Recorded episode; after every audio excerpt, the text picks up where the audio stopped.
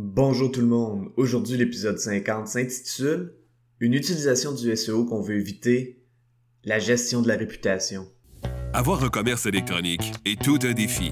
On vit souvent des déceptions ou de la frustration. Que faire pour rentabiliser mon commerce en ligne? Qui engager pour m'aider à réussir? Comment évaluer le ou les professionnels qui ont le mandat de rentabiliser mon commerce électronique et de le transformer en véritable actif numérique? Vous écoutez Commerce électronique et actifs numériques avec Nicolas Roy. La raison d'être de mon podcast est très simple. C'est d'aider les propriétaires de commerce électronique à comprendre, contrôler et posséder leur commerce électronique et les composantes qui l'entourent. Parce que je crois sincèrement que c'est la meilleure manière de rentabiliser à court terme et de se bâtir des actifs numériques qui prennent de la valeur à long terme. On est tous conscients de l'importance de sa réputation sur le web. On est tous aussi à la merci d'un mauvais avis ou pire encore, comme un article parlant de nous ou de notre entreprise en mal. Évidemment, la prévention en offrant un excellent service est de mise. Pourtant, il arrive parfois des moments où on peut échapper la balle au bon ou être très malchanceux. Dans cet épisode, on va parler de gestion de la réputation par le SEO. Je vais vous raconter une histoire à ce propos pour illustrer les enjeux et les choix qui s'y rattachent. Finalement, je vais vous donner des nouvelles dans mon commerce électronique parce qu'il y a des apprentissages intéressants qui découlent des résultats et des observations des activités de la semaine passée. Avant de débuter l'épisode, j'aimerais vous inviter au groupe Facebook Commerce électronique et actifs numériques. C'est l'endroit où on pose des questions concernant le commerce électronique, que ce soit par rapport à nos défis ou en réaction au contenu de l'émission. Alors c'est un rendez-vous, le groupe Facebook commerce électronique et actifs numériques. On le sait, quand vient le temps de parler de gestion de la réputation pour son image de marque, un gramme de prévention vaut mieux qu'une tonne de gestion des dommages. C'est vrai, ça a toujours été vrai et ce sera toujours vrai. Une des utilisations du SEO qu'on veut éviter à tout prix est celle de la gestion de la réputation et des mauvais commentaires parce que dans un premier temps, c'est désagréable. Par exemple, si une personne laisse un mauvais avis sur votre fiche Google Mon Entreprise ou Google My Business, c'est loin d'être agréable. Pourtant, il faut y répondre poliment parce que les autres internautes liront le commentaire et la réponse. Aussi, si pour une raison XYZ l'avis reste sans réponse, ça donne une mauvaise impression pour les gens qui liront le tout. Quand on répond à un avis, on reste concis et poli sans nécessairement tout expliquer. On peut même inviter la personne à nous contacter s'il reste des trucs à régler. Bien que ce soit désagréable, répondre à un mauvais avis sur une fiche Google My Business ou Google Mon Entreprise se fait relativement bien et on peut relativement bien faire les choses en autant que ça arrive rarement. Une autre situation qui peut arriver et qui fait beaucoup plus de dommages est si un résultat de recherche sur Google, comme un article de journal, parle en mal de vous ou de votre entreprise. J'ai une histoire à vous raconter à ce propos. Il y a de ça un certain temps, j'ai rencontré un homme à un événement de réseautage. Il était vraiment très sympathique. Quand il a su que je faisais du SEO, il m'a demandé si je pouvais tasser un article de journal qui parlait de lui. J'ai donc fait une recherche pour son nom et effectivement j'ai vu l'article en question. J'ai demandé ce qui s'était passé et sans aller trop en détail, cet homme a eu un conflit avec une dame. Ces deux personnes avaient beaucoup de pouvoir dans une organisation et ça a formé deux clans. Et sans savoir qui avait raison et qui avait tort, je peux affirmer que cette femme avait beaucoup de contacts dans les médias et un article avec un côté de la médaille s'est retrouvé dans un journal.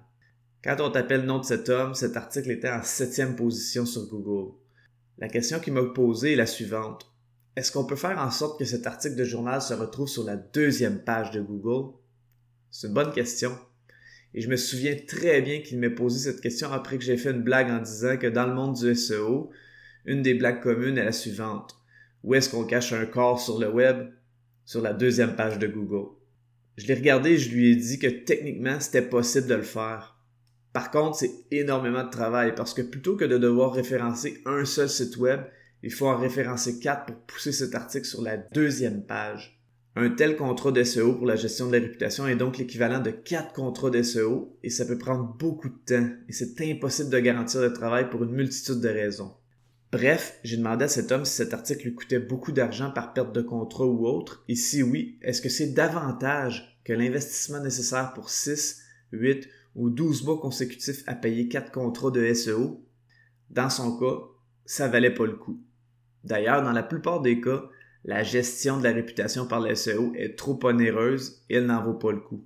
C'est la raison pour laquelle une once de prévention vaut une tonne de correction. Je vais aussi vous parler de mon commerce électronique dont j'ai parlé la semaine dernière. Donc euh, le commerce électronique, cette semaine, donc la semaine du 26 septembre au 3 octobre, euh, donc euh, le site web c'est le Bonini Coffee, c'est boninicoffee.com.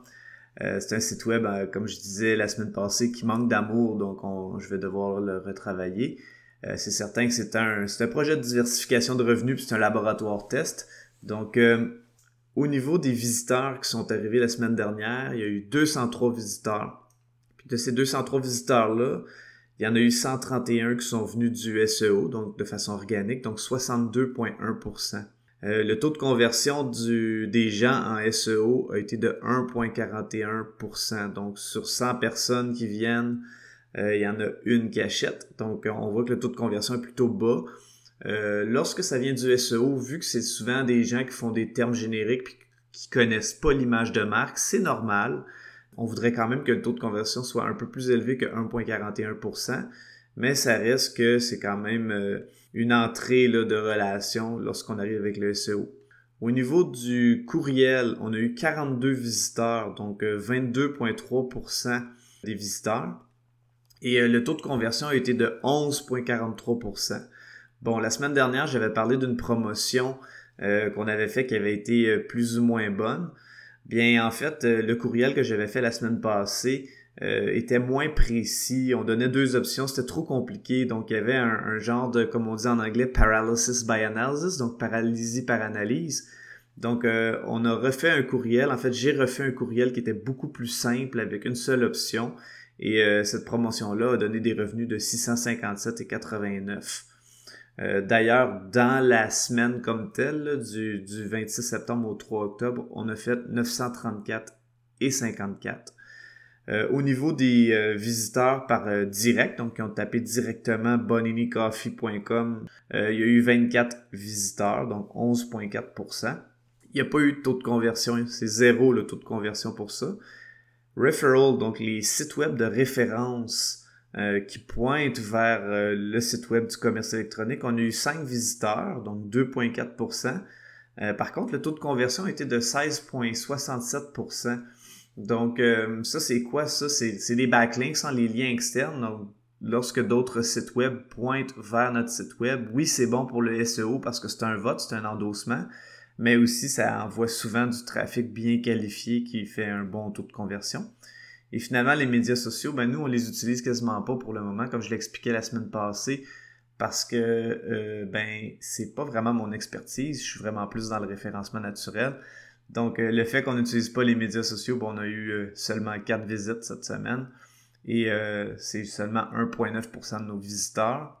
Et ben, on a eu 0% de taux de conversion. Une chose qui est intéressante que je retiens de cette expérience-là de cette semaine, c'est que pour la promotion, c'était, ça manquait de clarté et donc c'est la raison pour laquelle au début ça fonctionnait pas et qu'on s'est bien repris. Au niveau des courriels, je ne sais pas exactement si euh, le chiffre de 42 visiteurs, euh, soit 22,3% des visiteurs de la semaine, c'est bon, puisque là, avec Apple, on ne sait pas trop. En fait, Apple ne fait plus de suivi. Donc, c'est probablement plus que ça.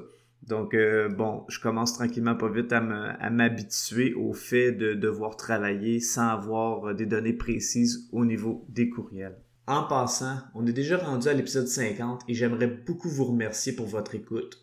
Ça fait déjà plusieurs semaines que je fais deux épisodes par semaine et je me rends compte que euh, pour différentes raisons, c'est plus logique pour moi de tomber à un épisode par semaine. Donc dorénavant, les épisodes vont être seulement les lundis matins euh, donc, un épisode par semaine. Parfois, ce sera des entrevues avec des invités.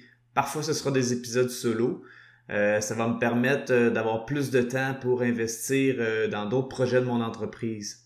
Alors, au plaisir de vous voir la semaine prochaine, lundi, le 11 octobre. Je vous remercie beaucoup d'avoir écouté l'émission.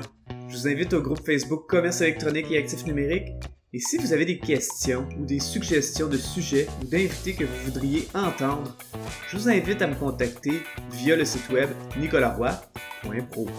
D'ici là, je vous dis à la prochaine.